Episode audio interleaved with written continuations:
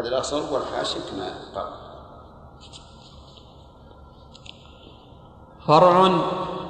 أما علم القلب وهو معرفة أمراض القلب كالحسد والعجب وشبههما فقال الغزالي معرفة حدودها وأسبابها وطبها وعلاجها فرض عين وقال غيره إن رزق المكلف قلبا سليما من هذه الأمراض المحرمة كفاه ذلك ولا يلزمه تعلم دوائها وإن لم يسلم نظر.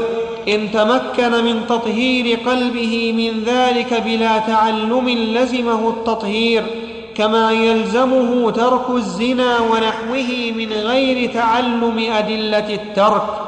وإن لم يتمكن من الترك إلا بتعلم العلم المذكور تعين حينئذ والله أعلم. نعم لكن هذه الأشياء انفعالات نفسية لا يمكن أن أن يعرف الإنسان بحدودها. فمثلا الحسد والعجب هذه انفعالات نفسية كل إنسان يعرفها ما يحتاج إلى تعريف لكن يعرف بحكمها. فيقال مثلا الحسد محرم. والعجب محرم.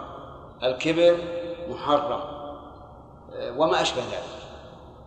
وهذا أمر لا بد منه. لكن من الناس من يكون سليما منها من الأصل. لا يجد في قلبه حسدا لأحد. بل يحب الخير. وإذا نال أحد من من الناس خير فرح به.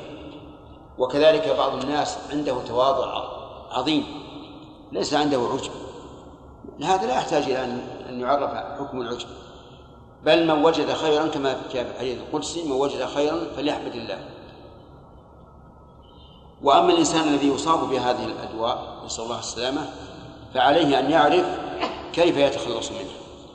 وأن يحاول بقدر ما يستطيع أن يتخلص لأنها أدواء عظيمة فتاكة نسأل الله السلامة. نعم.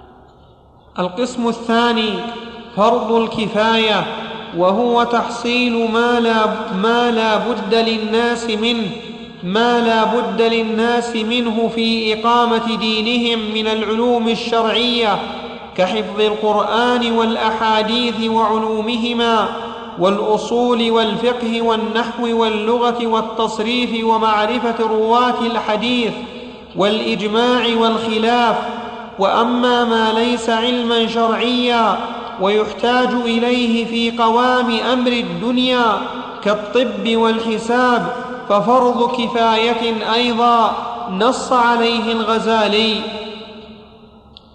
واختلفوا في تعلم الصنائع التي هي سبب قيام مصالح الدنيا كالخياطة والفلاحة ونحوهما واختلفوا أيضا في أصل فعلها فقال إمام الحرمين والغزالي ليست فرض كفاية. وقال الإمام أبو الحسن علي بن محمد بن علي الطبري المعروف بالكي الهراسي صاحب إمام الحرمين. هي فرض كفاية وهذا أظهر. قال أصحابنا وفرض الكفاية المراد به تحصيل ذلك الشيء من المكلفين به أو بعضهم. ويعم وجوبه جميع المخاطبين به فإذا فعله من تحصل به الكفاية سقط الحرج عن الباقين وإذا قام به جمع تحصل الكفاية ببعضهم فكلهم سواء في حكم القيام بالفرض في الثواب وغيره. فإذا صلى على جنازة جمع ثم جمع ثم جمع فالكل يقع فرض كفاية ولو أطبقوا كلهم على تركه أثم كل من لا عذر له ممن علم ذلك وأمكنه القيام به أو لم يعلم وهو قريب أمكنه العلم بحيث ينسب إلى تقصير ولا يأثم من لم يتمكن لكونه غير أهل أو لعذر. هذه أيضا قطعة مهمة. لا بد من موقف عندها. يقول رحمه الله آه، فرض كفاية تحصيل ما لا بد للناس منه في إقامة دينهم من العلوم الشرعية كحفظ القرآن. حفظ القرآن فرض كفاية إجماعي بإجماع المسلمين أن حفظ القرآن فرض كفاية. لأنه لو تركه المسلمون كلهم لضاع. فلا بد أن يحفظ. و وكذلك أيضا الأحاديث التي لا بد للناس منها وهي ما يتعلق بالعبادات فإنها فإن علمها فرض كفاية. سواء أخذها من كتب الأحاديث أو من كتب الفقه الذي التي تعتني بذكر الأدلة. أما الأصول نعم. والأصول أصول الفقه. فيحتمل أن يقال أنه فرض كفاية كما قيل به ويحتمل أن يقال ليس فرض كفاية. لأن الإنسان يعلم ما يحتاج إليه من أصول الفقه في معرفة الأدلة ودلالاتها بدون أن يتعلم أصول الفقه. ولهذا لم يحدث علم أصول الفقه إلا في زمن الشافعي وما بعده. وكان بالأول ليس معروفا لأنه لأنه يعرف من الكلام ما يدل عليه الكلام بدون أصول الفقه. أما الفقه فنعم. تعلم فرض كفاية فيما يحتاج الناس إليه ولا بد منه. والنحو واللغة والتصريف هذا أيضا قد يقال فيه نظر وقد يقال إنه صحيح لأنه يستعان بالنحو واللغة والتصريف على معرفة إيش؟ معاني القرآن والحديث. معرفة رواة الحديث. هذا أيضا فرض كفاية. لابد. وإن كان الحديث والحمد لله قد خدم الآن واعتنى به العلماء وبينوا الصحيح من غيره لكن لابد أن يعرف الإنسان أن يعرف ما يتعلق برواة الحديث. والإجماع والخلاف. هذا أيضا فرض كفاية. لا بد أن نعرف مواقع الإجماع ومواقع الخلاف. لماذا؟ لئلا نخرج عن الإجماع. عن إجماع المسلمين فيما لا نعلم أن فيه إجماعا وليكون لدينا سعة فيما يكون فيه خلاف. أحيانا يتبين للإنسان من الأدلة ما يظن أنه مخالف للإجماع ويتمنى أن يكون أحد قال بما تبين له من خلاف ما عليه الناس. ولهذا يعلق القول به على القول بمخالف كما يفعله شيخ الإسلام ابن تيمية رحمه الله فيقول الصواب كذا إن لم يكن مخالفا للإجماع أو ما أشبه ذلك فلا بد إذن من معرفة الخلاف. بقينا في الأمور التي ليست شرعية الأمور الدنيوية. نقول أما ما كان يعين على الأمر الديني فإنه فرض كفاية ولا شك. كتعلم صناعة الصناعة الحربية. فإن تعلم الصناعة الحربية فرض كفاية. يجب على المسلمين أن يتعلموا كل ما يحتاج الناس ما يحتاج الناس إليه وفي كل عصر بحسبه. ولهذا تجدون اليوم أن السيطرة للأمم الكافرة على الأمم المسلمة لماذا؟ لأن عندها من العلوم في هذه الأشياء ما ليس عند المسلمين. ولو أن المسلمين اعتنقوا قصب السبت في هذا لكانت لهم الدولة على على غيره فالمسلمون الآن فيهم الضعف الديني وفيهم أيضا التأخر الكثير في علم الصناعة الحربية. لذلك كانوا أذلة أمام هؤلاء الكفار. المهم أن ما يتعلق في الأمور الدينية تعلمه لا شك فرض كفاية. ولعل من ذلك أيضا تعلم صناعة الطباعة. لأن الكتب الآن الدينية لولا أن الله من على الناس بالطباعة لا لضاعت لأنه ليس هناك همم كهمم السابقين. الإنسان لو أراد يكتب جدول المستقبل كم يبقى عليه من شهر؟ نعم. نعم يمكن شهور. لكن فيما سبق بثلاثة أيام يخلص. وقال الشيخ الإسلام رحمه الله آه، ألف الفتوى الحموية في جلسة واحدة بين الظهر والعصر. كتبه. لكنه بعد ذلك زاد عليها من النقول ما زاد فعلى كل حال هذه قد يقال أيضا إنها من من فرض الكفاية بقينا فيما لا يتعلق في الأمور الدينية مثل تعلم صناعة الطبخ صناعة الزراعة وما أشبه ذلك. فكثير من العلماء وأظنه أكثرهم يقول هذا فرض كفاية. يجب أن نتعلم العلوم الزراعية وأن نتعلم الخياطة وأن نتعلم البناء لأن الناس محتاجون إلى ذلك. فلا بد من أن نتعلمها حتى نستغني بأنفسنا عن غيرنا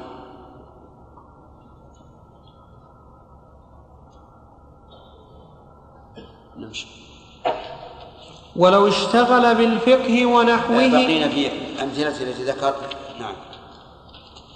ذكر رحمه الله آه، أنه إذا صلى على جنازة جمع ثم جمع ثم جمع فالكل يقع فرض كفاية. هذا فيه نظر.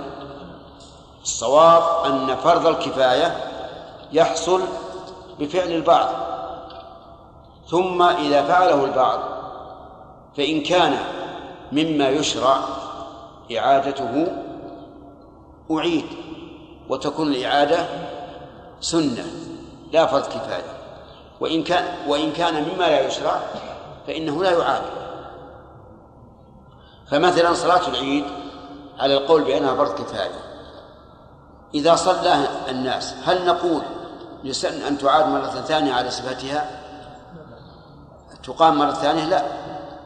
فالصواب أن يقال أن فرض الكفاية من العبادات إذا قام به الأول وحصلت به الكفاية فهو لمن بعده سنة إن كان مما يشرع تكراره وإن كان مما لا يشرع فلا يعاد.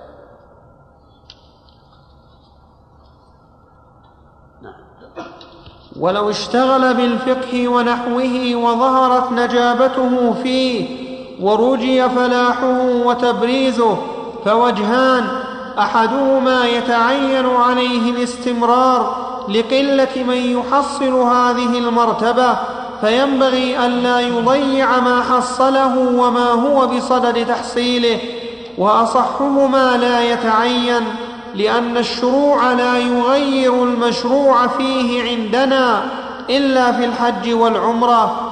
عندكم لا يغير ولعلها لا يعين لا يغير؟ إيه لا يغير المشروع فيه. أقول لعلها لا يعين ما من عنده نسخة ثانية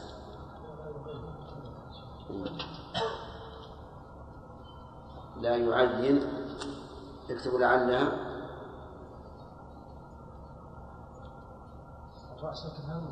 نعم. إيش؟ الراء قريب من النون لكن بدون المهم إن السياق إن يكون معنى لا يعين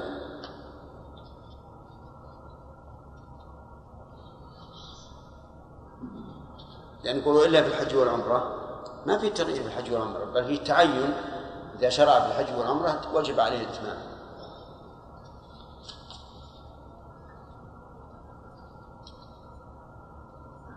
نعم لأن الشروع في لأن الشروع لا يعين المشروع فيه عندنا إلا في الحج والعمرة. ولو خ... طيب الآن هذه مسألة مهمة. إنسان برز في علم الفقه ورأى نفسه مستريحة له ورزق فيه فهما فهل له أن أن يدعه بعد ذلك؟ أو نقول لا. ذكر المؤلف رحمه الله قولين قول إنه يجب عليه الاستمرار لئلا يضيع ما حصله. وإذا كان الإنسان ينهى عن إضاعة المال فإضاعة العلم من باب أولى. ثم هو لما شرع فيه صار شارعا في فرض كفاية. ولا ولا ندري أيقوم غيره مقامه في هذا أو لا. قد لا يوجد مثله في هذه الحال. والذي يظهر أنه لا يتعين عليه إلا إذا علمنا أنه لا يوجد أحد مثله ممن تقوم به الكفاية فحينئذ نقول استمر. نعم. ولو خلت البلدة من مفت فقيل يحرم المقام بها والأصح لا يحرم إن أمكن الذهاب إلى مفت إلى إن أمكن الذهاب إلى مفت وإذا قام بالفتوى إنسان في مكان سقط به فرض الكفاية إلى مسافة القصر من كل جانب. الله يعني هذه مشكلة. لا إيه يعني إذا خلت البلدة فيه قرى الآن ما فيها مفتي. دول. نعم. دول. أو دول. هل نقول تجب الهجرة ويحرم المقام بها؟ فيها نظر. لكن ليعلم أن أن من العلوم الشرعية ما هو؟ معلوم. يتداوله الناس ويتوارثونه ومفهوم ولا يحتاج إلى مفتي. وهذا هو الغالب في مثل هذه القرى الصغيرة وشبهها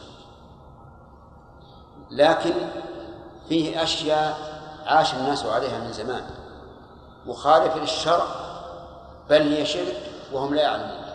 يوجد في بعض البلدان الإسلامية مع الأسف قبور تعبد من دون الله وينظر لها ويصدق لها وتدعى عند الشدائد وهم ماشون على أن هذا ليس من الأمور المحرمة وأن ذلك مما يقربهم إلى الله عز وجل.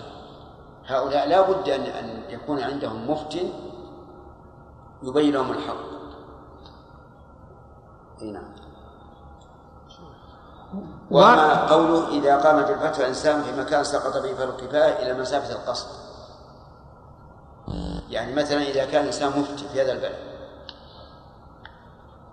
يسقط به فرض الكفاية إلى مسافة القصر وما زاد يجب أن يكون فيه مفتي. ما زاد عن مسافة القصر يجب أن يكون فيه مفت آخر.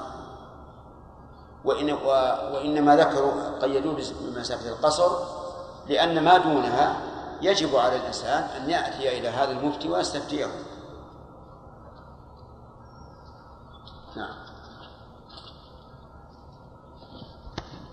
واعلم أن للقائم بفرض الكفاية مزية على القائم بفرض العين لأنه أسقط الحرج عن الأمة.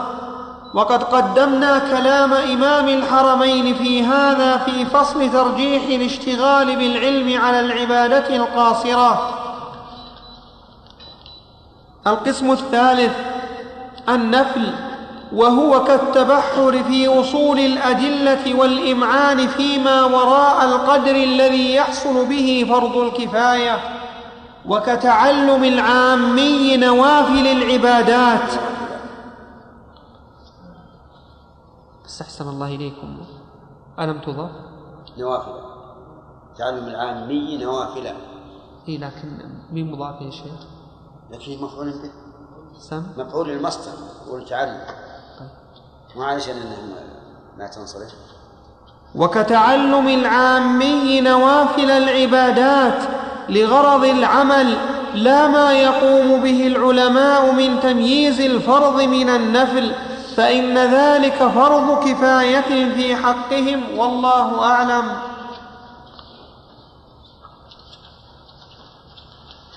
فصار تعلم العلم ثلاثة أقسام فرض عين وفرض كفاية وسنة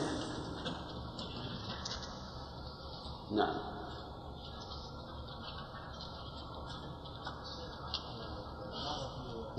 ما قلت ما في ما في سؤال. ها؟ كيف؟ جاء وقت السؤال الان خمس دقائق. آه خمس دقائق. نعم.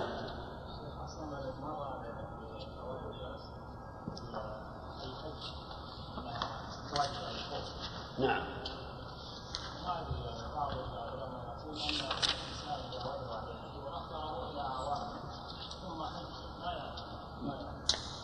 هذا على على القول بالتراخي الذي يقول بالتراخي يقول لو أخره أعواما فإنه لا يحل والصحيح أنه واجب قال النبي عليه عليه الصلاة والسلام إن الله قد كتب عليكم الحج والحج فيجب. أحسن الله إليك. ما رأيكم في قول بعض العلماء أن فرض الكفاية إذا لم إذا لم يفعل فإن فإن الإثم يسقط على الجميع لأن من من لم يكن قادرا على فعله كان قادرا على أمر القادر. فهو إذ لم يأمره يأثم لأنه ترك نوعا من الخلاف هو الص- الصواب أن من لم يقدر لا لا, لا يأثم ولا يلزمه أن ولا يلزمه أن إلا من باب الأمر بالمعروف هذا شيء آخر.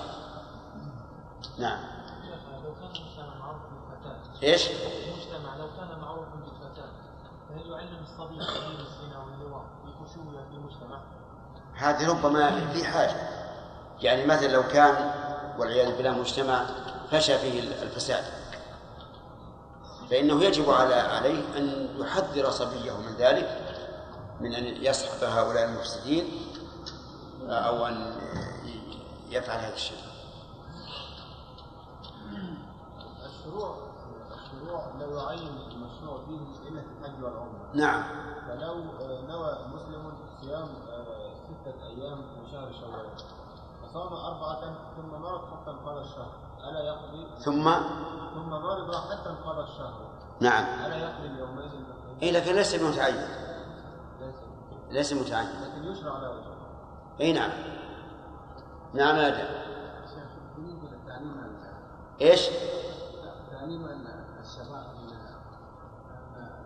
الأطفال. تعليم إيش؟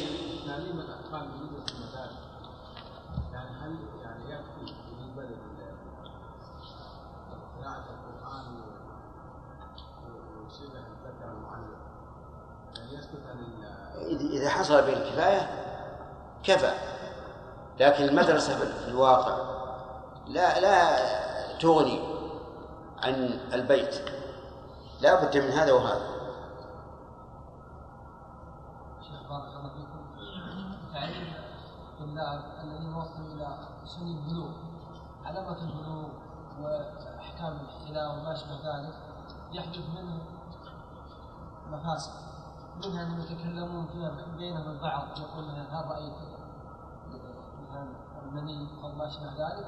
بغرض بغرض سيء. نعم. يصل به اللواط والى أنه كان مثل الطلاب يعني الآخرين الذي يظهر عليهم الوسام وما شابه ذلك. بعضهم ينهى عن ذلك يقول لا لا هو على كل حال إن الإنسان ينظر المصلحه ولكن لي- ليعلم أن التعليم العام ما هو مثل التعليم الخاص. بمعنى إنه الإنسان لا بأس أن يبين للطلبة علامات البلوغ نعم دون أن يمسك واحد ويعلم. لأنه أحيانا إذا لم يعرف الطالب علامات البلوغ ربما يحتلم ولا يصلي ولا يصوم. أما النساء فكثير كثير من النساء تبلغ بال- بالحيض وهي لها 12 سنة مثلا ولا تصوم لأنها لا تدري. وأكثر الناس يظنون أن البلوغ إنما يحصل بإيش؟ بالسن بتمام 15 سنة. شيخ لا تعليم الطلاب العام الطلاب في المدرسة نعم الطلاب في الأطفال.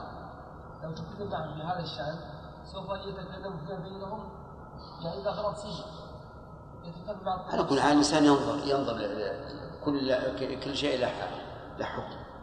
لكل البس لكل حالة لبوس ما نقول نعلمهم وهذا أمر آخر يعني كونهم يتوصلون به إلى أمر سيء هذا أمر ثاني. لا إذا علمنا أن هذا يؤدي إلى مفسدة مباشرة فهذا ما يجوز. يجب أن نمنعه نعم. بالنسبة لوجود الفرض الكفاية في مفتي على مسافة القصر ما بالك في كل واحد يشوفون كل واحد يتكلم أي لا المؤلف توفي قبل التلفون. لا الحمد لله الآن التلفون الحمد يغني عن- عنها الآن مسافات طويلة يتصلون بالتلفون على المفتين ويت- ويتعلمون. بس التليفون يصير مشغول يا شيخ. نعم. أقول هواتف المفتين غالبا ما تكون مشغولة. ما يخالف إذا شغلت في وقت ما تشغل في- في وقت آخر. شيخ لو اشتغل من الفقه وتعلم مسائل كثيرة فانشغل بالدعوة ونحوها وترك هذه المسائل التي تعلمها. انشغال في أمر آخر فهل يدخل في كلام المؤلف؟ هو في الواقع ال- ال- إذا علم الإنسان شيئا كثيرا من الفقه أو غيره ثم اشتغل بالدعوة فليس هذا إعراضا عما تعلمه. الدعوة تحتاج إلى فقه. فمثلا إذا إذا دعا الناس في, في كلمة في في في مسجد مثلا. الغالب أنه إذا انتهى سوف توجه له الأسئلة. ويحصل من ذلك درس. درس له. لكن هل عاد يعرض بالكلية ويشتغل بالدعوة مطلقا؟ لا. لا نرى هذا. لأنه لو فعل ذلك لضاع عليه ما حصله لكن يفعل هذا مرة وهذا مرة. نعم. نعم. إذا لم يقم بفرض الكفايه ياثم الجميع الذي يقدر على القيام بالعمل والذي لا يقدر؟ لا مرادهم اللي يقدر. لأنه لا واجب مع العجز هذا قاعدة مضطردة. لا واجب مع العجز.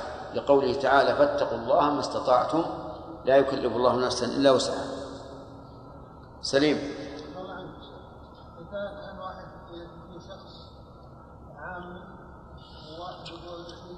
طالب علم وجاء عند عند العام الخارجي المسألة له يتكلم على على طالب العلم إذا صار منه بعض الأشياء أن هذه وجدت في رم- في رمضان صام 30 يوم مرة من المرات وواحد عامي وقال طالب العلم قام يصلي التراويح قال العامي مشهور.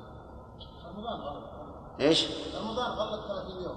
نعم. سمنا 30 يوم. إي. وهذا ما هو ان الناس ما لما غلط رمضان ما صح. قال اسكت لا تتكلم إحنا ما إحنا نصلي لله ما نصلي. قال قال العامي انت تصلي لله لكن لكن رمضان هذا التراويح محددة في رمضان حد وصار بينهم احتجاج يا شيخ على المسألة. اي وش السؤال؟ السؤال يا شيخ لا أقول طالب العلم لا العام يتكلم على طالب العلم كذا ولا ولا يتابع ولا عارف شيء. هو لا شك إن طال إن العامي عامي على اسمه ما عنده علم. لكن مثل هذه المسألة ما تخفى. أنه إذا انتهى رمضان انتهى القيام القيام المشروع في رمضان. طالب العلم الناس ما لهم حد. لكن العامي هذا لو أنه همس في أذن طالب العلم وقال له أحسن الله إليك انتهى رمضان. والقيام جماعة إنما يشرع في رمضان. نعم. كان أحسن. لأنه طالب العلم بيجي واحد عام يتكلم عليه أمام الناس ربما تأخذ العزة بالإثم. الله إليك المصنف كثيرا ما يقول قال الأصحاب. إيه. هل يعني بالأصحاب معاصرين؟ أم يعني علماء المذهب؟ أم يعني معاصرين من علماء المذهب؟ إذا قال أي إنسان ينتمي إلى مذهب قال الأصحاب فمراده علماء مذهبه سواء من الشافعية أو الحنابلة أو ال- أي يعني يعني علماء مذهبه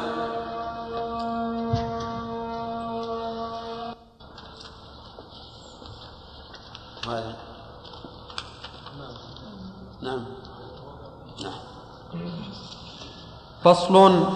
قد ذكرنا أقسام العلم الشرعي ومن العلوم الخارجة عنه ما هو محرم أو مكروه ومباح.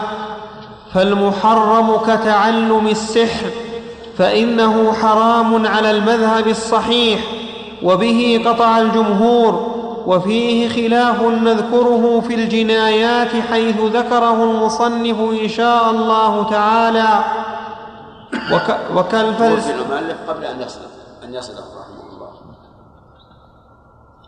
هنا.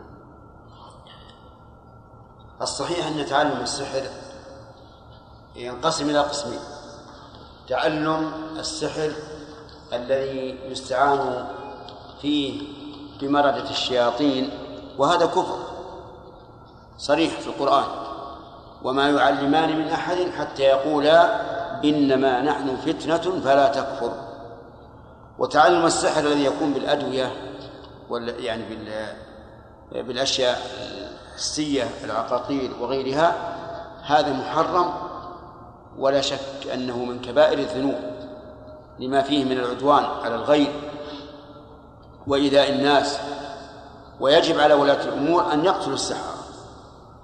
إلا أن تظهر توبتهم على وجه صحيح وندم ورجوع إلى الله عز وجل فالصحيح أن توبتهم مقبولة. نعم. وكالفلسفة والشعبذة والتنجيم وعلوم الطبائعيين وكل ما كان سببا لإثارة الشكوك ويتفاوت في التحريم. صحيح كما قال مالك رحمه الله. نعم. لا غلط. هذا أصح شاء الله.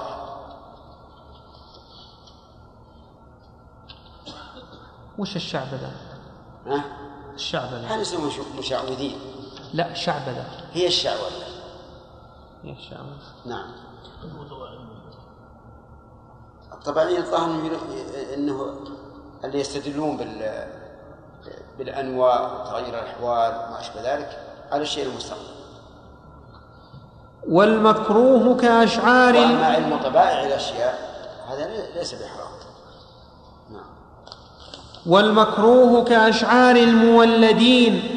التي فيها الغزل والبطالة والمباح كأشعار المولدين التي ليس فيها سخف ولا شيء مما يكره ولا ما ينشط إلى الشر ولا ما يثبط عن الخير ولا ما يحث على خير أو يستعان به عليه. لأن الأول إما مكروه أو محرم الذي ينشط على الشر ويثبت عن الخير. والثاني محمود. آه، أشعار المولدين التي فيها الحث على الخير والاستعانة ع- بهذه الأشعار عليه محمود. نعم. إيش؟ ولا ما يحدث. فصل تعليم الطالبين وإفتاء المستفتين فرض كفاية فإن لم يكن هناك من يصلح إلا واحد تعين عليه وإن كان جماعة يصلحون فطلب ذلك من أحدهم فامتنع فهل يأثم؟ ذكروا وجهين في المفتي والظاهر جريانه والظاهر جريانهما في المعلم. وهما كالوجهين في امتناع أحد الشهود والأصح لا يأثم.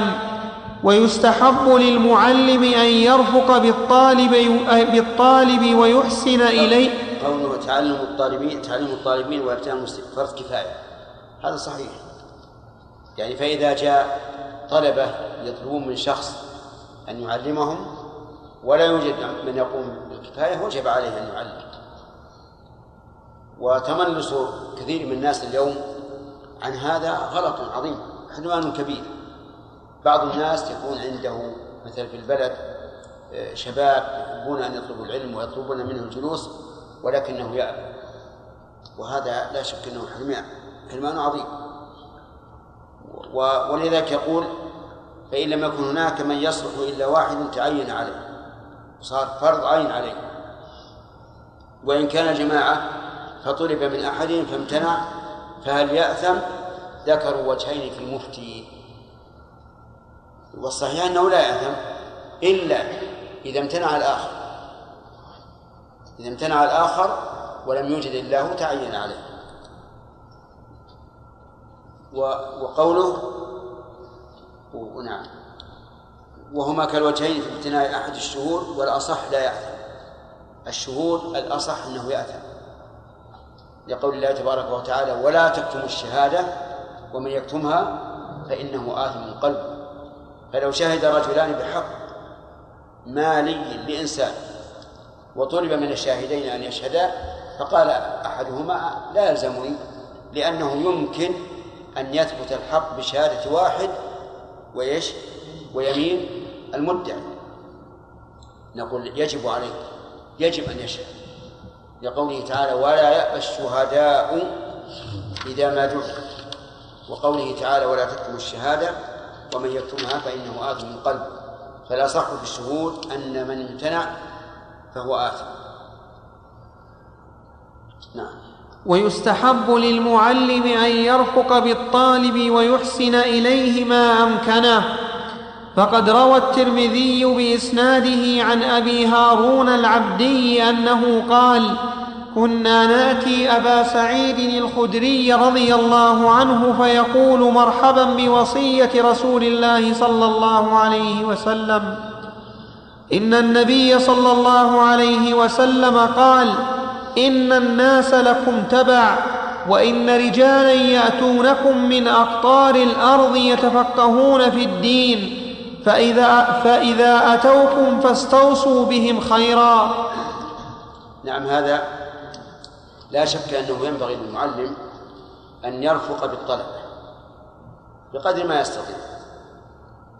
ولكن من الرفق أحيانا أن يوجههم إلى ما ينفعهم وإن غلظ عليهم في ذلك لأنه أحيانا يكون بعض الطلبة يحصل منه ما, ما ينبغي أن يعدل فيتكلم عليه المعلم لمصلحة الجميع وربما يتكلم على شخص وهو يريد غيره.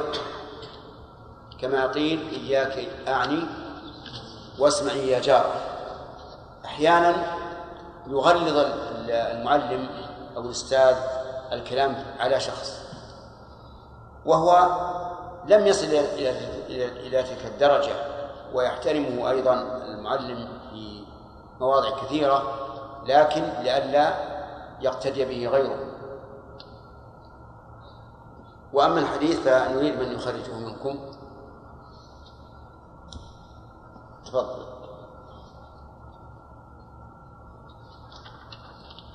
وقوله مرحبا بوصية رسول الله أي بما أوصانا بهم رسول الله صلى الله عليه وسلم.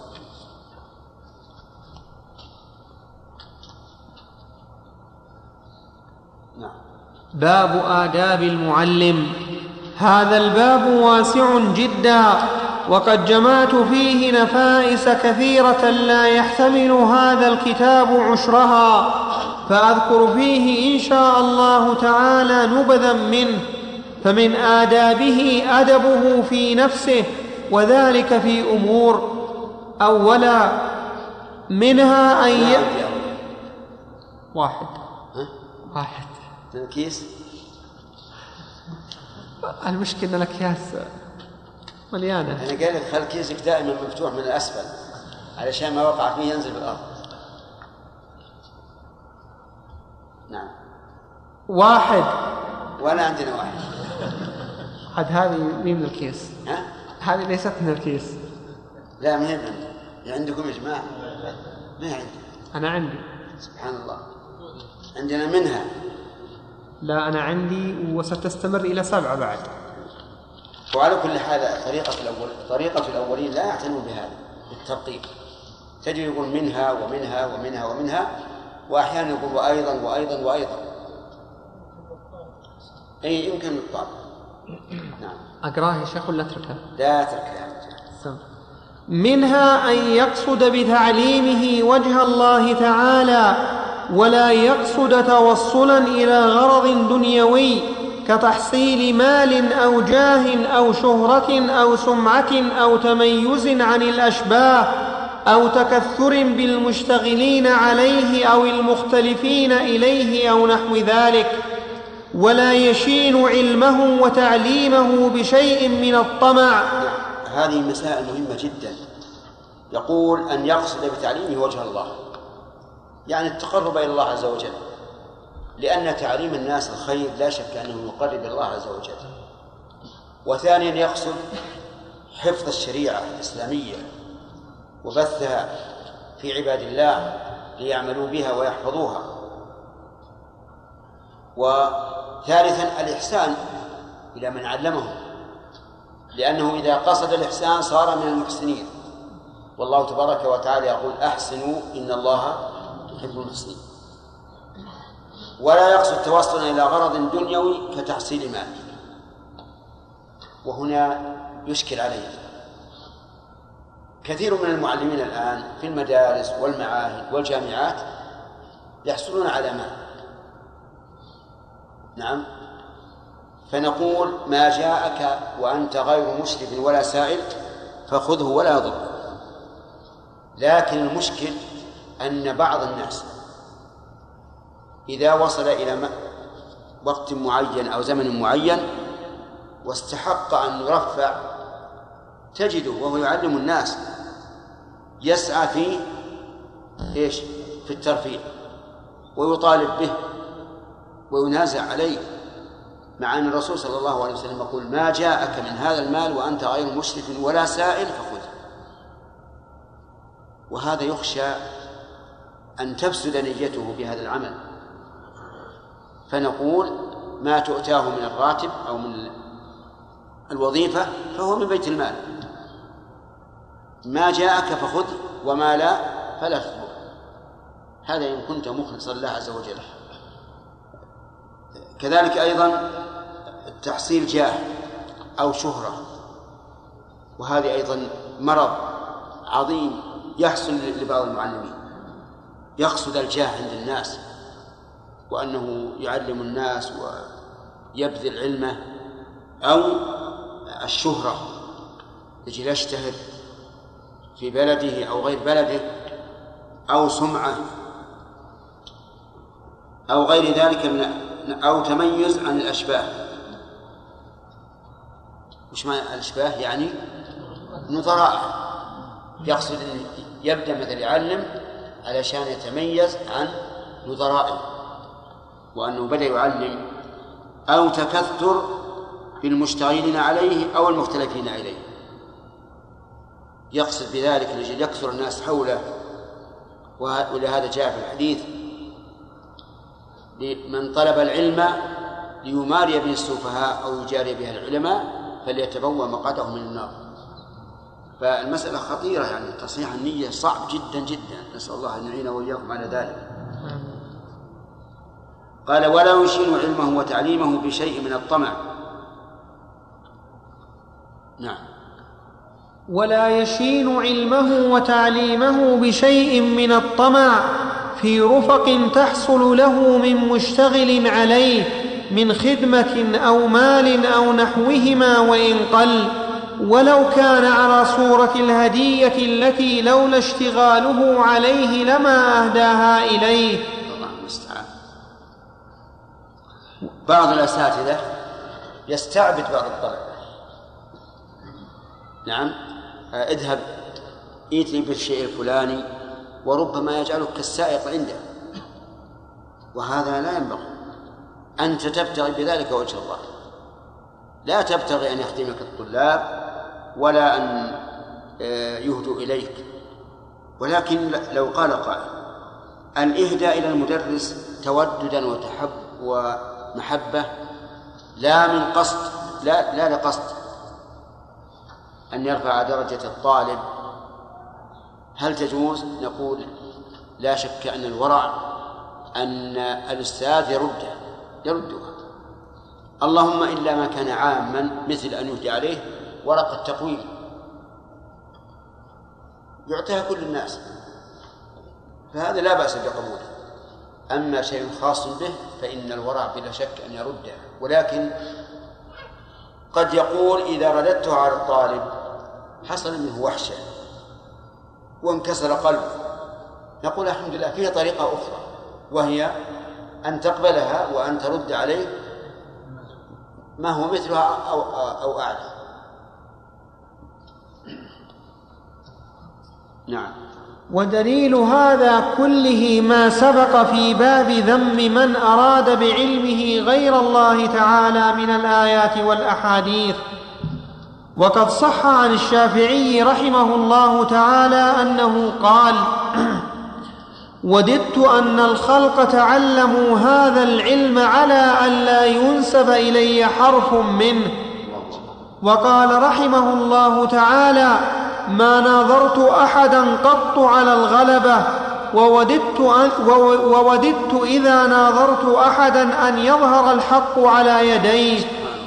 وقال ما كلمت؟ أكثر الناس الآن المناظرين على العكس يريد أن يغلب سواء بالحق أو بالباطل. نسأل الله السلامة. الشافعي يقول وددت أن يظهر الحق على يديه. ولكن كيف يظهر على يديه؟ يظهر على يديه إما أن يكون بعد المناظرة يتبين أن الحق معه فيتبعه الخصم وإما أن لا يتبين أن الحق معه ولكن يتبع هذا الذي ناظر ويكون بالنسبة للناس قد أبان الحق له. ولهذا إذا حصل أنك أبديت الحق الذي بينك وبين الله وبينته للناس ثم جاء إنسان ورد عليك لا تهتم ذاك الاهتمام من أجل أن ترد عليه وتفند قوله اللهم إلا إذا تعين عليك وإلا فقل الحمد لله. إن كان الحق معي فهذا هو الذي اعترض للحق وسيلقى جزاءه عند الله. وإن كان الحق معه فالحمد لله الذي أنقذ الأمة بما معه من الحق. وبذلك تسلم. أما ما نشاهد أحيانا من الأخذ والرد بين الناس تجد الإنسان يتعسف ويلوي أعناق النصوص من أجل أن يكون القول قوله. هذا غلط. ما المسألة المغالبة؟ المسألة أن يبين دين الله لعباد الله. على يدك أو على يد غيرك. نعم. وقال ما كلمت أحدا قط إلا وددت أن يوفق ويسدد ويعان ويكون عليه رعاية من الله وحفظ.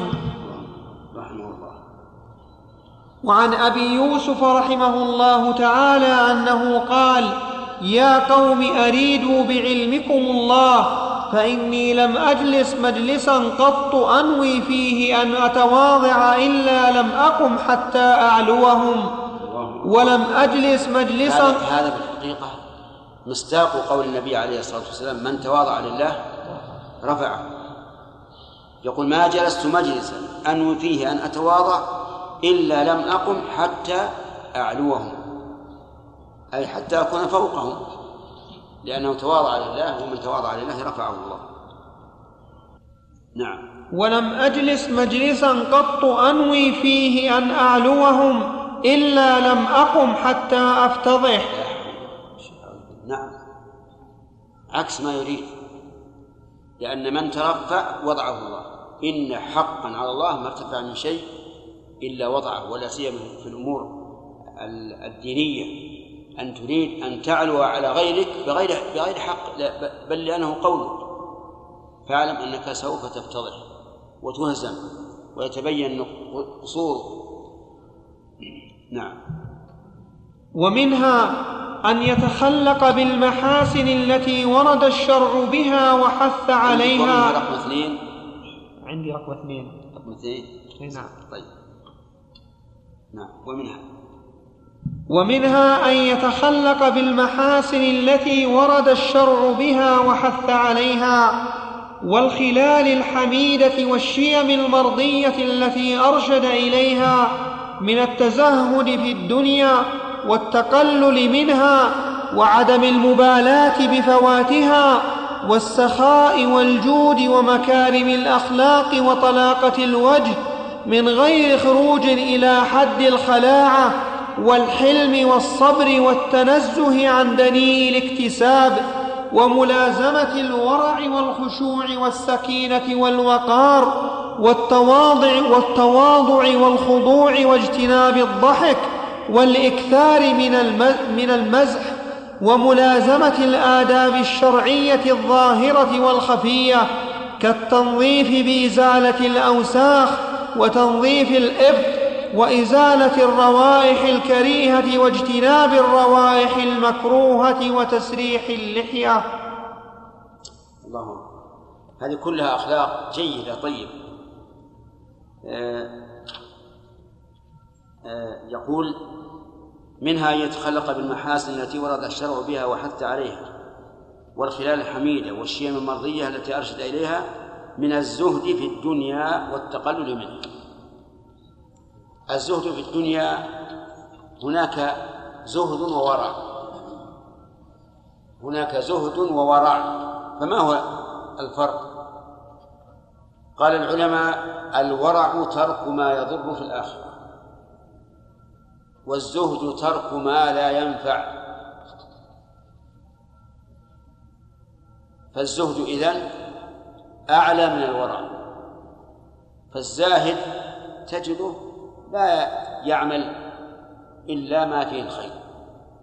إما خير في ذاته وإما خير لغيره. أما الورع فهو يتكلم بما فيه خير وباللغو وبغير ذلك لكن لا يفعل ما يضره في الآخرة. والظاهر أن مراد الشيخ رحمه الله الزهد في الدنيا يعني الورع. هذا واجب والزهد أكمل. والتقلل منها ولكن إذا جاءتك غصبا عليك. إنسان مثلا ورث من أبيه أموالا عظيمة وهو طالب علم. نقول أفني هذه الأموال؟ لا. نقول أنفقها فيما ينفع فتكون زاهدا في الدنيا ولو كان عندك أموال كثيرة لكن قصد التقلل يعني أن لا يطلبك الكثرة. وكذلك أيضا عدم المبالاة بفواتها. هذا صحيح. إذا فاتك شيء من الدنيا فاعلم أن الله لم يقدره لك. ولا تحزن عليه. لا يهمك الذي يهم الإنسان أن يفوته شيء من أمور الآخرة. لكن مع ذلك يرضى بقضاء الله وقدره ويصلح حاله. لو فاته مثلا صيام يوم الاثنين يوم الخميس يقول ليتني ممن يصوم هذا هذا. لكن إذا أمكنه أن يصوم فليفعل. أما أمور الدنيا لا تهمك لا يهم يهمك سرق منك مال لا يهمك لأن المال يأتي. والمقدر للسرقة من؟ الله عز وجل. فلذلك لا تهتم بفواته السخاء والجود ومكارم الأخلاق. السخاء والجود الظاهر أنها متقاربة المعنى. مكارم الأخلاق هذا عام. طلاقة الوجه من غير خروج إلى حد الخلاعة. طلاقة الوجه يعني أن يكون الإنسان غير عبوس يكون دائما مرحا مستبشرا. وقد كان النبي عليه الصلاة والسلام دائم البشر كثير التبسم. لكن إذا كان في عبوس الإنسان مصلحة كتأديب فهذا خير. لأن الله قال في في الزنات لا تأخذكم بهما رافة في دين الله. فقد يكون الإنسان يعبس في وجه أحد لأنه فعل ما لا, ما لا يرضيه تأديبا له وهذا خير. لكن المهم أن يكون هذا هو خلقه. و والحلم والصبر. الحلم هو ترك المؤاخذة مع القدرة. أما الحلم الذي ليس ليس مع القدرة فليس بشيء. هذا ضعف وعجز ولهذا يذم الإنسان إذا كان لا يأخذ بحقه عجزا وقصورا. ويمدح إذا كان يستطيع أن يأخذ بحقه لكنه عفا وأصلح. نعم. يقول رحمه الله والصبر الصبر هذا لا شك أنه درجة عالية. يصبر على ما أصابه من قضاء الله وقدره ويصبر على ما أصابه من الناس. لأن الناس لا يمكن أن يأتوا لك على ما تريد أبدا. اصبر وانتظر الفرج. لأن دوام الحال من المحال. والصبر درجة عالية لا يناله إلا الموفقون. ولهذا تجد النبي عليه الصلاة والسلام أصبر الخلق في معاملة الخلق ومعاملة الحق. في الله عز وجل يمرض كما كما يعك الرجلان منا ويشدد عليه حتى شدد عليه عليه الصلاة والسلام في آخر لحظة من حياته في النزل وكذلك فيما فيما ناله من الناس يصبر ويحتسب حتى إن ملك الجبال جاءه بعد أن رجع من الطائف وقال إن الله تعالى أمرني أن أطبق عليهم الخشبين يعني إذا أمر الرسول. قال لا أستأني بهم لعل الله أن يخرج من أصلابهم من يعبد الله وهذا الذي توقعه هو الذي حصل. فعليك يا أخي بالصبر. التنزه عن دنيء الاكتساب عن دنيء الاكتساب. طبعا هذا يختلف. يعني مثلا إنسان عالم نعم كبير يقول أنا والله ما عندي فلوس لكن بروح مع الجزارين مع الكناسين مع الكساحين. يصلح هذا؟ لا يصلح. لا يصلح. يتنزه عن هذا. وإذا أراد وإذا أراد الحق يسر له. ملازمة الورع والخشوع تقدم لنا. نعم. الخشوع والسكينة والوقار. كلها معاني متقاربة. يعني لا ينبغي لطالب العلم أن يكون آه، غير وقور بحيث إذا جاء يمشي ولو يعني غير مستقيم في مشيه ولا متزن يتلفت كثيرا وربما يضحك كثيرا وربما يمشي ويفعل ما ينافي المروءة. المهم أنه يجب عليه أن يكون وقورا والتواضع التطامن للحق وللخلق واجتناب الضحك. اجتناب الضحك يعني مراد بذلك والله أعلم الضحك الذي ينزل به إلى حد الدناءة.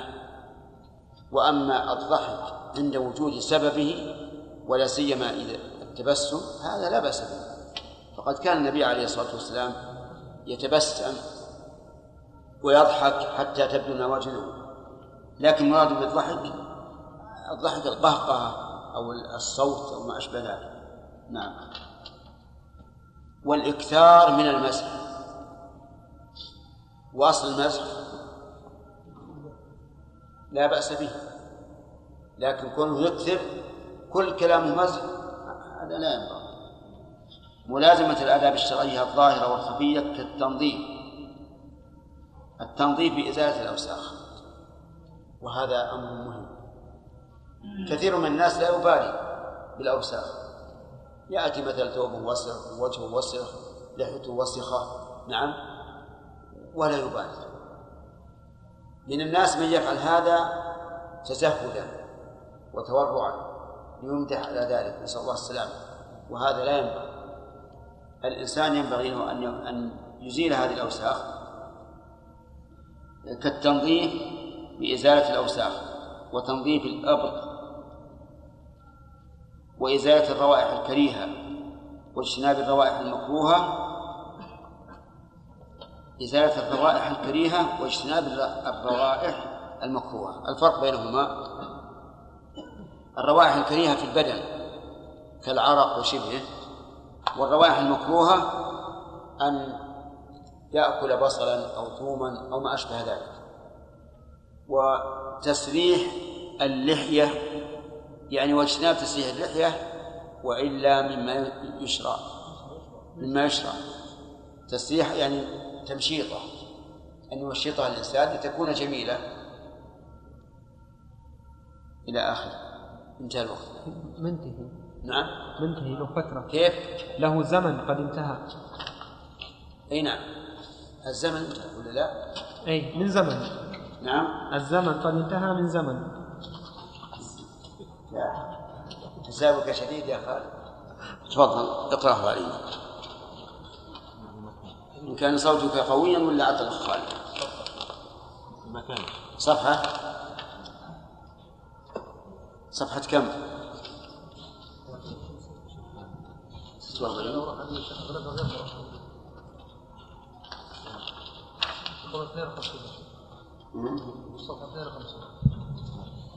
لا عندي 46 نعم قبل باب آداب المعلم قبلها بالضبط. باب آداب المعلم. بسم الله الرحمن الرحيم. الحديث أخرجه الترمذي وابن ماجة وعبد الرزاق والبغوي في شرح السنة وابن أبي حاتم في مقدمة الجرح والتعديل وتمام في فوائده ورامه المزيد في المحدث الفاصل. أما أما الترمذي فقد رواه بإسنادين. الأول يقول رحمه الله حدثنا سفيان بن وكيع قال حدثنا أبو داود الحفري عن سفيان عن أبي هارون العبدي قال كن- كنا نأتي أبا سعيد فيقول مرحبا بوصية رسول الله صلى الله عليه وسلم إن رسول الله صلى الله عليه وسلم قال إن الناس لكم تبع وإن رجالا يأتونكم من أقطار الأراضين يتفقهون في الدين فإذا أتوكم فاستوصوا بهم خيرا. استوصوا. فاستوصوا بهم خيرا. هكذا يا شيخ؟ ولا نعم.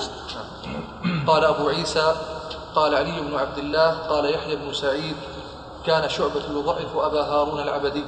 قال يحيى بن سعيد ما زال ابن عون يروي عن أبي هارون العبدي حتى مات وأبو هارون اسمه عمارة بن جويف. هذا الإسناد الأول يا شيخ ومداره وعلته على اثنين. الأول سفيان بن وكيع قال فيه البخاري يتكلمون فيه لأشياء لقنوه. وقال فيه أبو زرعة لا يشتغل به وحكي اتهامه بالكذب. قال عنه أحمد بن حنبل ليس بشيء. وقال يحيى بن معين غير ثقة يكذب.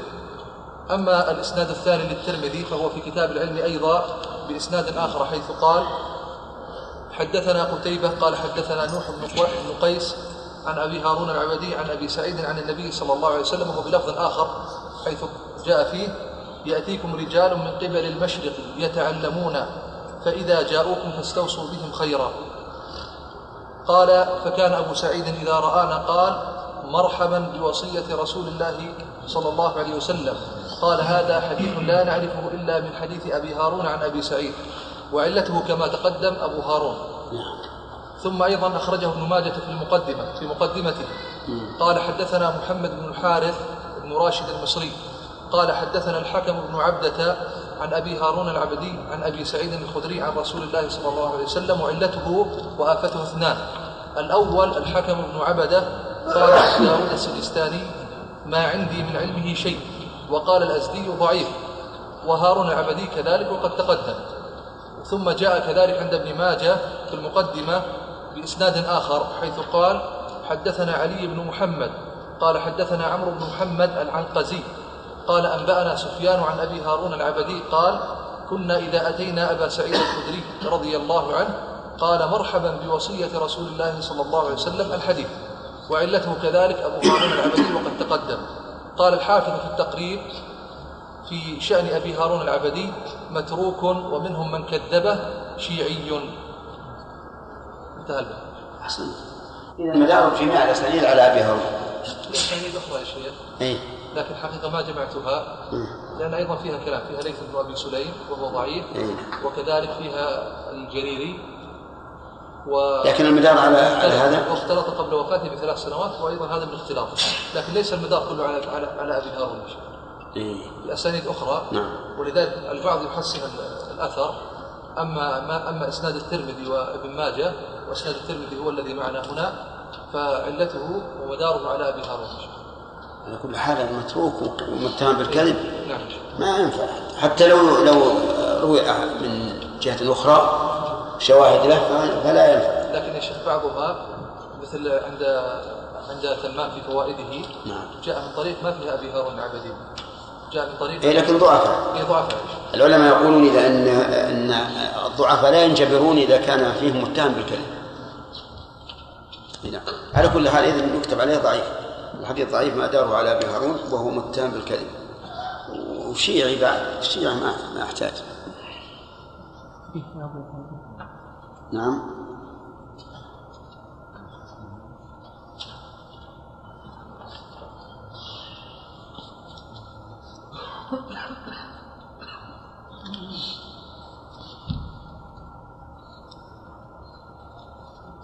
ضعيف جدا. مداره مداره عند الترمذي. وابن ماجه.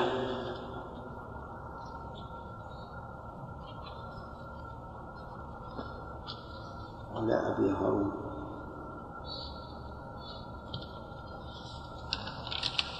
العبد. وهو متروك.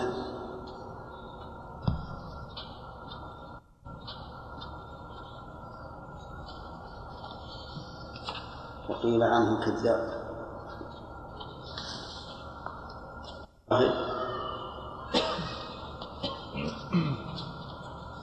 ضعيفة لا تنجبر ضعيفة لا ينجبر بها.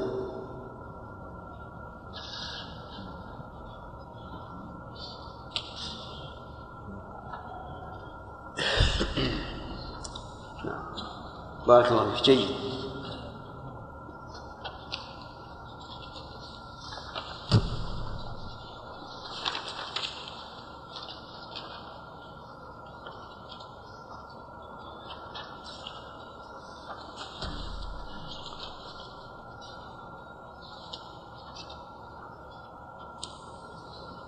نبدأ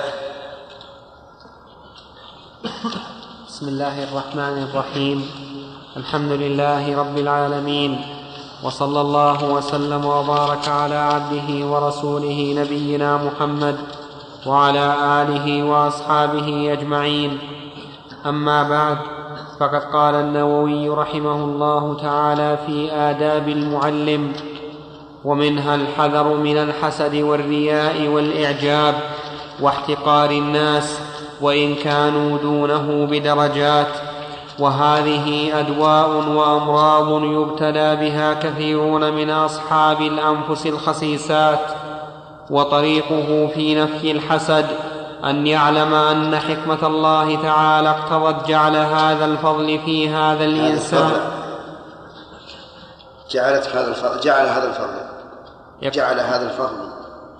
أن حكمة الله و وطريقه في نفي الحسد أن يعلم أن حكمة الله تعالى اقتضت جعل هذا الفضل في هذا الإنسان فلا يعترض ولا يكره ما اقتضته الحكمة ولم يذم الله احترازا من المعاصي. هذه عندي عليها تعليق هكذا في نسخة وفي أخرى ولم يذمه الله. وكلتا العبارتين تحتاج إلى تأمل وتحرير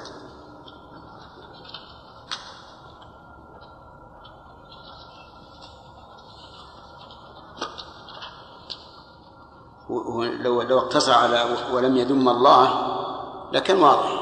يعني لا يذم الله تعالى بما أعطى هذا من الفضل وحرمه هو إن كان محروما منه. لكن احترازا من المعاصي ما, ما أعرف وجهها المهم الحذر من الحسد يعني معناه أن يبتعد عن تعاطي أسبابه. أما إذا وقع به فيجب عليه الحذر منه يجب عليه التخلي عنه وأن يحاول بقدر الإمكان أن يتخلى عنه. وكذلك يقال في الرياء والإعجاب واحتقار الناس وهو الكبر نسأل الله العافية. وطريقه. وطريقه في نفي الرياء. أن يعلم أن الخلق لا ينفعونه ولا يضرونه حقيقة فلا يتشاغل بمراعاتهم فيتعب نفسه ويضر ويضر دينه ويحبط عمله ويرتكب سخط, سخط الله تعالى ويفوت رضاه. وطريقه ولهذا من الحكم المأثورة من راقب الناس مات غما. وهذا حقيقة. أنت متى علمت أن هذا الشيء مرضي لله عز وجل وفيه منفعة؟ فلا يهمنك الناس. واعلم أن الناس أكثر من يذمون من؟ أهل الخير الرسل وأتباعهم. وكذلك جعلنا لكل نبي عدوا من المجرمين. فلن تسلم من الناس. لكن إن أصلحت ما بينك وبين الله أصلح الله ما بينك وبين الناس. وإن راعيت الناس على حساب سخط الله عز وجل بمعنى أنك ترضي الناس بسخط الله فاعلم أن العاقبة ليست حميدة. فمتى علمت أن هذا الشيء نافع في الدين أو في الدنيا فلا يهمنك الناس. الناس لا بد أن يذموك إما بالتقصير وإما بالإفراط. فاجعل المقياس والميزان ما بينك وبين من؟ الله. وبين الله عز وجل. نعم. وطريقه في نفي الإعجاب أن يعلم أن العلم فضل من الله ومعه عارية. يعني وهو معه عارية. فإن لله ما أخذ وله ما أعطى وكل شيء عنده بأجل مسمى. فينبغي ألا يعجب بشيء لم يخترعه وليس مالكا له ولا على يقين من دوامه. نعم. تعجب بماذا؟ هل حصلت هذا من كسبك بل بفضل الله ومعونته وبإعداده إياك لتحمله ومعرفته. ثم هل أنت على يقين أن يبقى؟ كم من إنسان أصيب بالنسيان؟ أصيب ببلاء في فهمه. فضل وأضل. فإياك والإعجاب. والإعجاب. الفضل من الله وإلى الله. واسأل الله تعالى شكر نعمته ودوام فضله. نعم. وطريقه في نفي الاحتقار. التأدب التأدب بما أدبنا الله تعالى. قال الله تعالى فلا تزكوا أنفسكم هو أعلم بمن اتقى. وقال تعالى إن أكرمكم عند الله أتقاكم فربما كان هذا الذي يراه دونه أتقى لله تعالى وأتقى لله تعالى. وأطهر قلبا وأخلص نية وأزكى عملا. ثم إن هذا لا شك فيه. قال النبي عليه الصلاة والسلام رب أشعث أغبر مدفوع بالأبواب.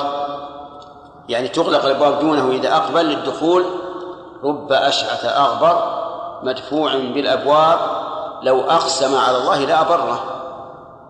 فلا فلا يكون في نفسك احتقار الناس. واعلم أن الناس ينظرونك كما تنظر إليهم. إن كنت تنظر إليهم بعين الإجلال والإكرام والتعظيم فهم ينظرون ينظرونك كذلك. وإن كان الأمر بالعكس فالأمر بالعكس. نظر الناس إليك على قدر نظرك إليهم. هذه القاعدة. ثم كما قال المؤلف كيف تحتقر غيرك؟ ربما يكون هذا الرجل عند الله أتقى. وأكرم عند الله منك. فلا تحتقر. نعم. ثم إنه لا يعلم ماذا يختم له به ففي لا الصحيح يعلم. ثم لا. إنه لا يعلم ماذا يختم له به ففي الصحيح أن أحدكم يعمل بعمل أهل الجنة. الحديث نسأل الله العافية من كل داء. صحيح. يعني الآن أنت تحقق تحتقر هذا الرجل. إما في علمه أو في عبادته أو غير ذلك ما تدري. ربما يختم لك بسوء الخاتمة وله بحسن الخاتمة فيكون الحقير الذليل هو أنت. لا هذا الرجل. وهذا الحديث الذي أشار إليه المؤلف رحمه الله مقيد. بقول النبي عليه الصلاة والسلام إن الرجل ليعمل بعمل أهل الجنة فيما يبدو للناس وهو من أهل النار. وأما من عمل بعمل أهل الجنة مخلصا لله موافقا لمرضاته فلن يخذل له الله عز وجل. لأن الله تعالى أكرم من أن يخذل عبده المقبل إليه. لكن الحديث الذي أشرنا إليه فيما يبدو للناس يطمئن القلب. ويسأل الله ربه ويسأل الإنسان ربه الإخلاص حتى يكون باطنه كظاهره. وإلا فهو فهو على خطر عظيم. وسبق أن قوله حتى ما يكون بينه وبينها إلا ذراع ليس في, الوصول إليها بعمله. ولكن إيش؟ في قرب أجله. في قرب أجله. اي نعم. ومنها استعماله أحاديث التسبيح والتهليل ونحوهما من الأذكار والدعوات وسائر الآداب الشرعيات. هذا هذا من الآداب المهمة أن يكثر الإنسان من استعمال أحاديث التسبيح والتهليل ونحوهما من الأذكار والدعوات ولا سيما الاستغفار.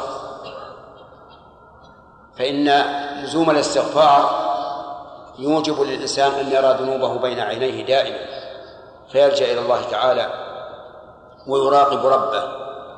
وهذه والحمد لله هذه الأحاديث لا تكلف شيئا إذ أنها عمل إيش؟ عمل اللسان وعمل اللسان لا يضر. ولهذا قال جاء في الحديث لا يزال لسانك رطبا من ذكر الله. وهذا أمر محتمل. ليس من تكليف ما لا يطاق. أعاننا الله وإياكم. نعم. ومنها دوام مراقبته لله تعالى في علانيته وسره محافظا على قراءة القرآن ونوافل الصلوات والصوم وغيرهما معولا على الله تعالى في كل أمره معتمدا عليه مفوضا في كل الأحوال أمره إليه. ومنها وهو من أهمها الا يذل العلم ولا يذهب به إلى مكان ينتسب إلى من يتعلمه منه وإن كان المتعلم كبير القدر بل يصون العلم عن ذلك كما صانه السلف وأخبارهم في هذا كثيرة مشهورة مع الخلفاء وغيرهم. فإن دعت إليه ضرورة أو اقتضت مصلحة راجحة على مفسدة ابتذاله رجونا أنه لا بأس به ما دامت الحالة هذه وعلى هذا يحمل ما جاء عن بعض السلف في هذا. نعم. هذا أيضا من أهم شيء أن الإنسان لا يذل العلم بل يكون عزيزا بعلمه وهذا ليس هو التكبر. أو احتقار أو احتقار الغير بل هو أن لا يبذل علمه لمن ليس أهلا لذلك ولا يذهب به إلى مكان ينتسب إلى من يتعلمه منه. يعني ينتسب هذا الإنسان إلى شخص يتعلمه منه. يعني هذا الشخص الذي انتسب إليه الإنسان هو أقل منه علما يتعلمه منه وهذا قد يقع. إذا كان هذا الإنسان الذي ذهب إليه مثل له جاه وشرف وذهب كأنه يطلب العلم عنده لينال من شرفه وجاهه فهذا إذلال العلم ولهذا قال وإن كان المتعلم كبير القدر بل يصون العلم. ومن صيانة العلم وهو من أهمها أن لا يذل نفسه بسؤال الناس والتكفف إليهم وما أشبه ذلك. لأنه إذا أهان علمه بهذا هان عند الناس. ثم ذكر رحمه الله أن أن يعني شيئا يدل على المثال وهو أن يذهب الإنسان إلى الخلفاء ليذل نفسه أمامهم مع أنه أعلى منهم قدرا بعلمه لكن يتذلل لهم إلا إذا كان في ذلك إيش؟ ضرورة أو مصلحة راجحة فلا بأس. على أن الإنسان إذا كانت نيته طيبة فإنه وإن ذهب إلى هؤلاء سيكون محل التقدير والاحترام عندهم نعم ما فهمت يا شيخ مع هذا الكلام. ولا يذهب به إلى مكان ينتسب إلى من يتعلمه منه. نعم. ما فهمت؟ يعني معناه لا يذهب إلى إلى شخص دونه في العلم ولكنه فوقه في الجاه لأن هذا الشخص يتعلم من هذا العالم فالعالم أكبر منه قدرا في العلم ولكنه ذهب يعني ينتسب لي وقال مثل هذا يجالس فلانا هذا يأتي إلى فلان مع أنه أكبر منه قدرا. ومنها أنه إذا فعل فعلا صحيحا جائزا في نفس الأمر ولكن ظاهره أنه حرام أو مكروه أو مخل بالمروءة ونحو ذلك فينبغي له أن يخبر أصحابه ومن يراه يفعل ذلك بحقيقة ذلك الفعل لينتفعوا ولئلا يأثموا بظنهم الباطل ولئلا ينفروا عنه. ويمتنع الانتفاع بعلمه. ومن هذا الحديث الصحيح إنها صفية. نعم. قد يفعل الإنسان فعلا لا يعلم الناس ما سببه فيظنون أنه أخطأ في ذلك. فينبغي أن يبين السبب. ومما يقال إذا علم السبب بطل العجب. ولا يعتمد الإنسان على حسن ظن الناس به لأن الشيطان يجري من ابن آدم مجرى الدم. ربما يحسنون الظن به أول مرة لكن يأتيهم الشيطان يعني بعد ذلك ثم يلقي في قلوبهم الوساوس ثم يأتي إنسان عدو لهذا الشخص العالم مثلا ويقول هذا فلان عمل كذا وكذا. فينتج من ذلك أن يحتقره الناس وأن يسقط من أعينهم. ولا يضره إذا قال فعلت كذا لكذا. لا يضر. ما دام أمرا جائزا لكن الناس يظنون أنه حرام أو مخل بالمروءة إذا بين السبب زال آه نعم زال العجب. فصل ومن آدابه أدبه في درسه واشتغاله فينبغي ألا يزال مجتهدا في الاشتغال بالعلم قراءة وإقراء ومطالعة وتعليقا ومباحثة ومذاكرة وتصنيفا. ولا يستنكف من التعلم ممن هو دونه في سن أو نسب أو شهرة أو دين أو في علم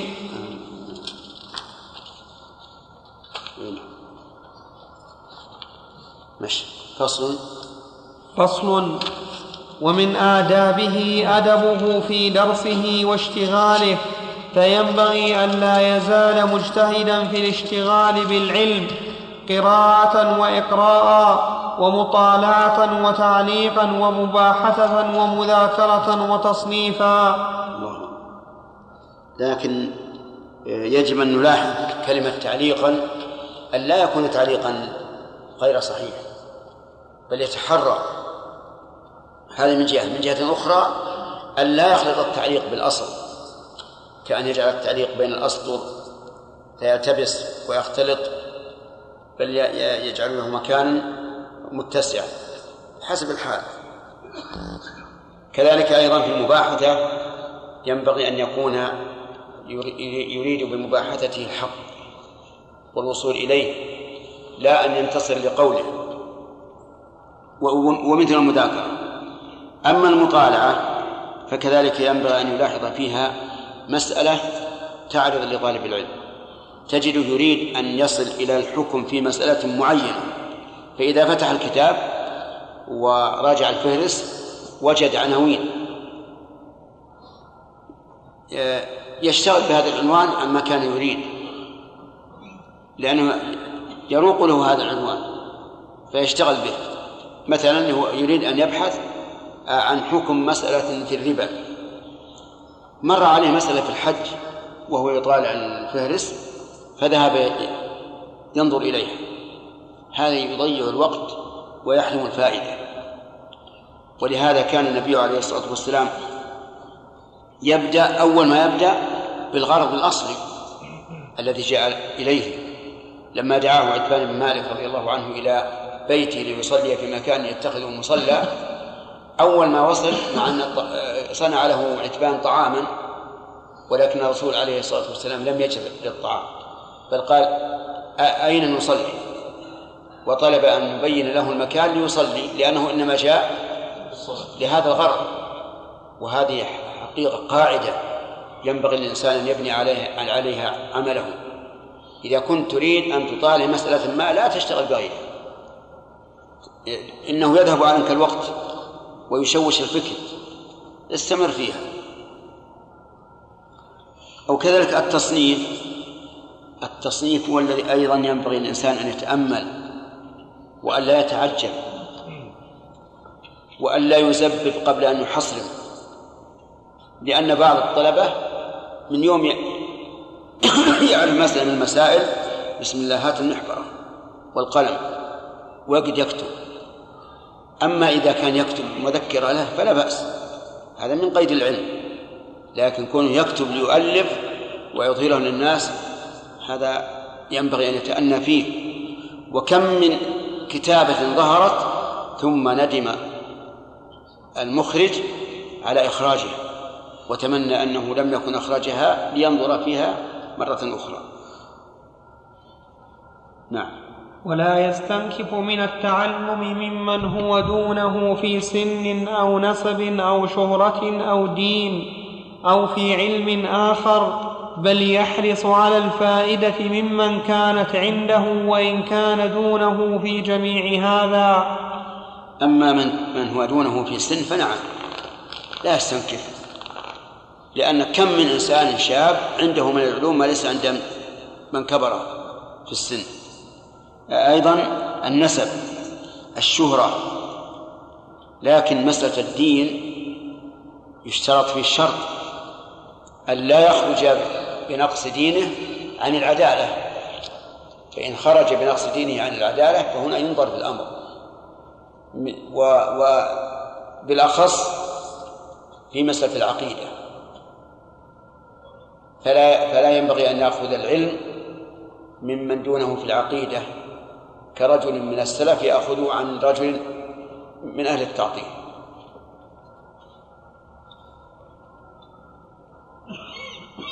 نعم. وقوله وفي علم آخر. إي نعم. منها دون في علم آخر. يعني ما أنا هو أعلى مني مثلا في الفقه لكن دون دوني في في النحو.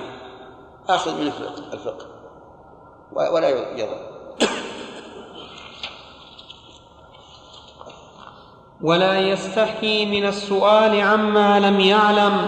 فقد روينا عن عمر وابنه رضي الله عنهما أنهما قالا من رق وجهه رق علمه وعن مجاهد لا يتعلم العلم مستحي ولا مستكبر. وفي الصحيح عن أحفظه أنه قال لا ينال العلم لا ينال العلم مستحي ولا مستكبر. لأن المستحي ما يسأل ولا يناقش. وتجده إذا أراد أن يسأل قال أخشى أن يكون هذا السؤال واضح لكل أحد فيقولون ما أجهل هذا الرجل. ولا مستكبر يستنكف أن يسأل لأنه عند نفسه عظيم وعالم. أما من رق وجهه رق علمه فمراده الاستحياء لأن المستحي دائما يكون رقيق الوجه. لا يتحمل مجابهة الناس ولا مقابلتهم. طيب قوله ولا يستحي من السؤال عما لا عما لم يعلم. لو قال قائل أليس الله يقول يا أيها الذين آمنوا لا تسألوا عن أشياء إن تبدى لكم تسؤكم؟ والنبي صلى الله عليه وسلم قال إنما أهلك من كان قبلكم كثرة مسائلهم واختلافهم على أنبيائهم. نقول السؤال سؤالان أما في عهد النبي عليه الصلاة والسلام فنعم. لا تسأل عن أشياء. فتحرم من أجل مسألتك فتمنعها فتمنعها عباد الله. أو توجب من مسألتك فتلزم بها عباد الله. بعد موت الرسول أيضا لا تسأل عن الأشياء العضال التي تريد بها أن تعجز من تسأل. أو تريد بها أن تقول للناس أنا أعلم المسائل المعضلة وأعرف وما أشبه ذلك. نعم. وفي الصحيح عن عائشة رضي الله عنها قالت نعم النساء نساء الأنصار. نعم. نعم النساء نساء الأنصار. لم يمنعهن الحياء أن يتفقهن في الدين. تشير إلى سؤال أم مسلم المرأة ترى في في في منامها ما يرى الرجل. وهذا مما يستحذى منه. من الرجال فضلا عن عن النساء. ولكن لا ينبغي الإنسان أن يمنعه الحياة من التفقه في دين الله.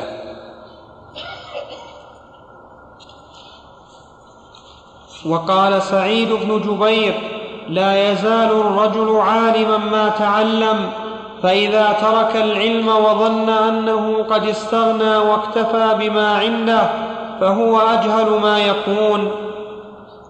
وينبغي الا يمنعه ارتفاع منصبه وشهرته من استفادة ما ما لا يعرفه.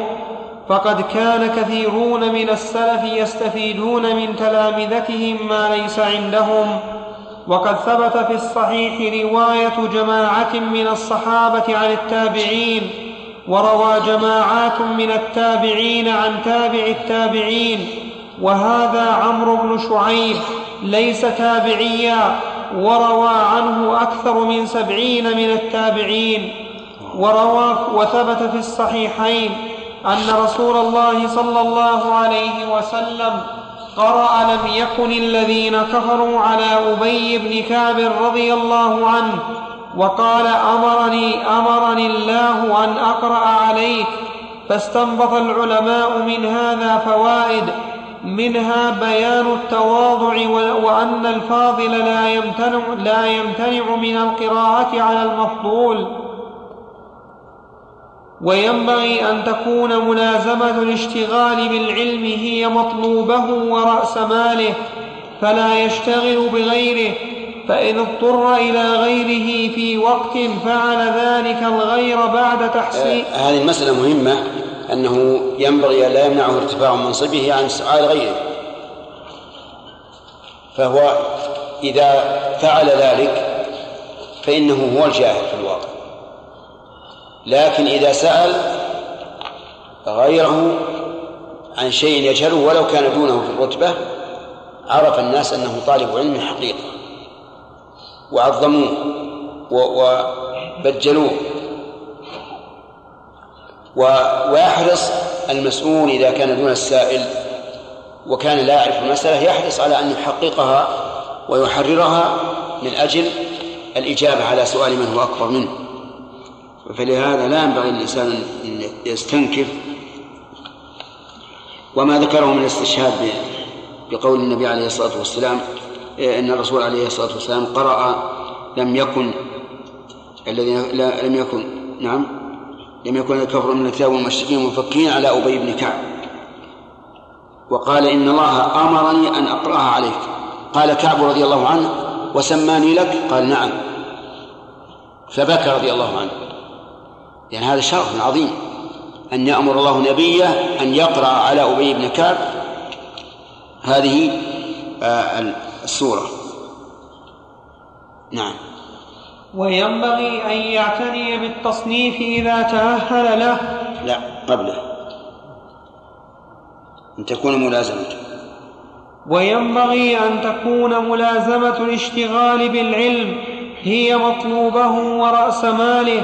فلا يشتغل بغيره فإن اضطر إلى غيره في وقت فعل ذلك الغير بعد تحصيل وظيفته من العلم. أظن هذا واضح. الإنسان طالب العلم لا ينبغي أن يشتغل بغيره لا بكسب ولا بصناعة ولا بغيره.